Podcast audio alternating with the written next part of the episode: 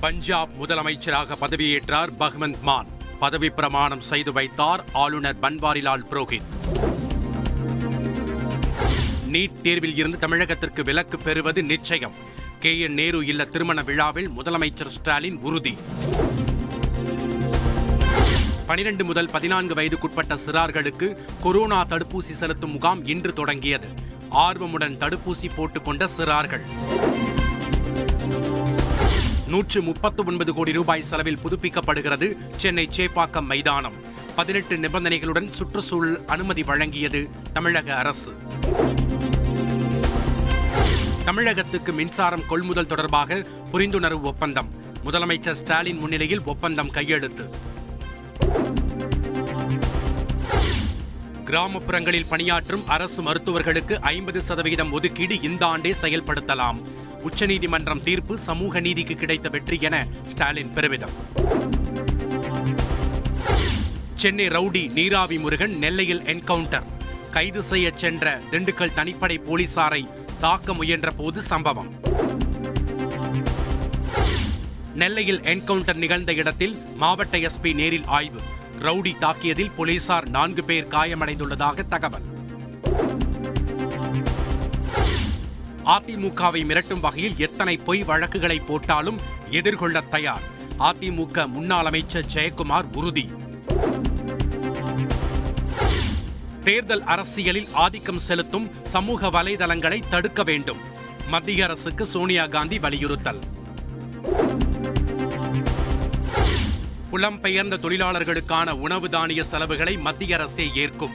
திமுக MP Kanimozhi கேள்விக்கு மத்திய அமைச்சர் பியூஷ் கோயல் பதில். தொழிலாளர் வருங்கால வைப்பு நிதிக்கான வட்டி குறைப்பை மறுபரிசீலனை செய்ய நடவடிக்கை எடுக்க வேண்டும். மத்திய மாநில அரசுகளுக்கு ஓ. பன்னீர்செல்வம் வலியுறுத்தல்.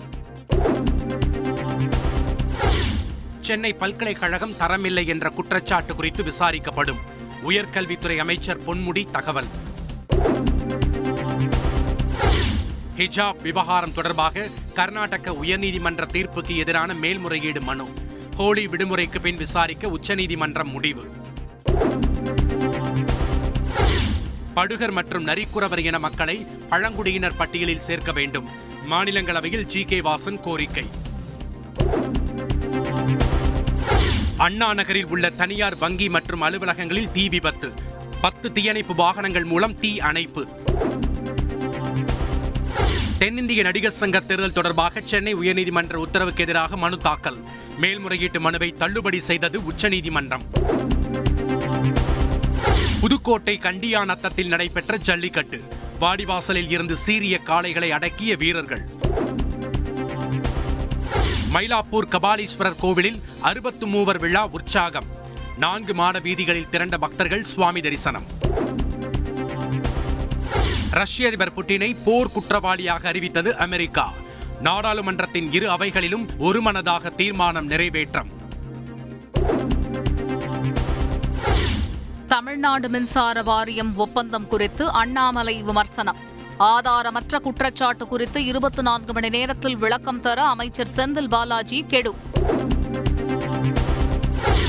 ஜெயலலிதாவின் வேதா இல்லத்திற்காக அரசு செலுத்திய அறுபத்தி எட்டு கோடி வைப்புத் தொகை.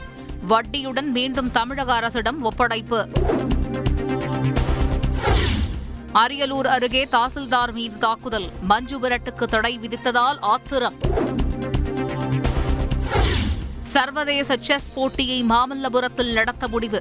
ஜூலை இருபத்தி ஆறு முதல் ஆகஸ்ட் எட்டு வரை நடத்த செஸ் கூட்டமைப்பு திட்டம்.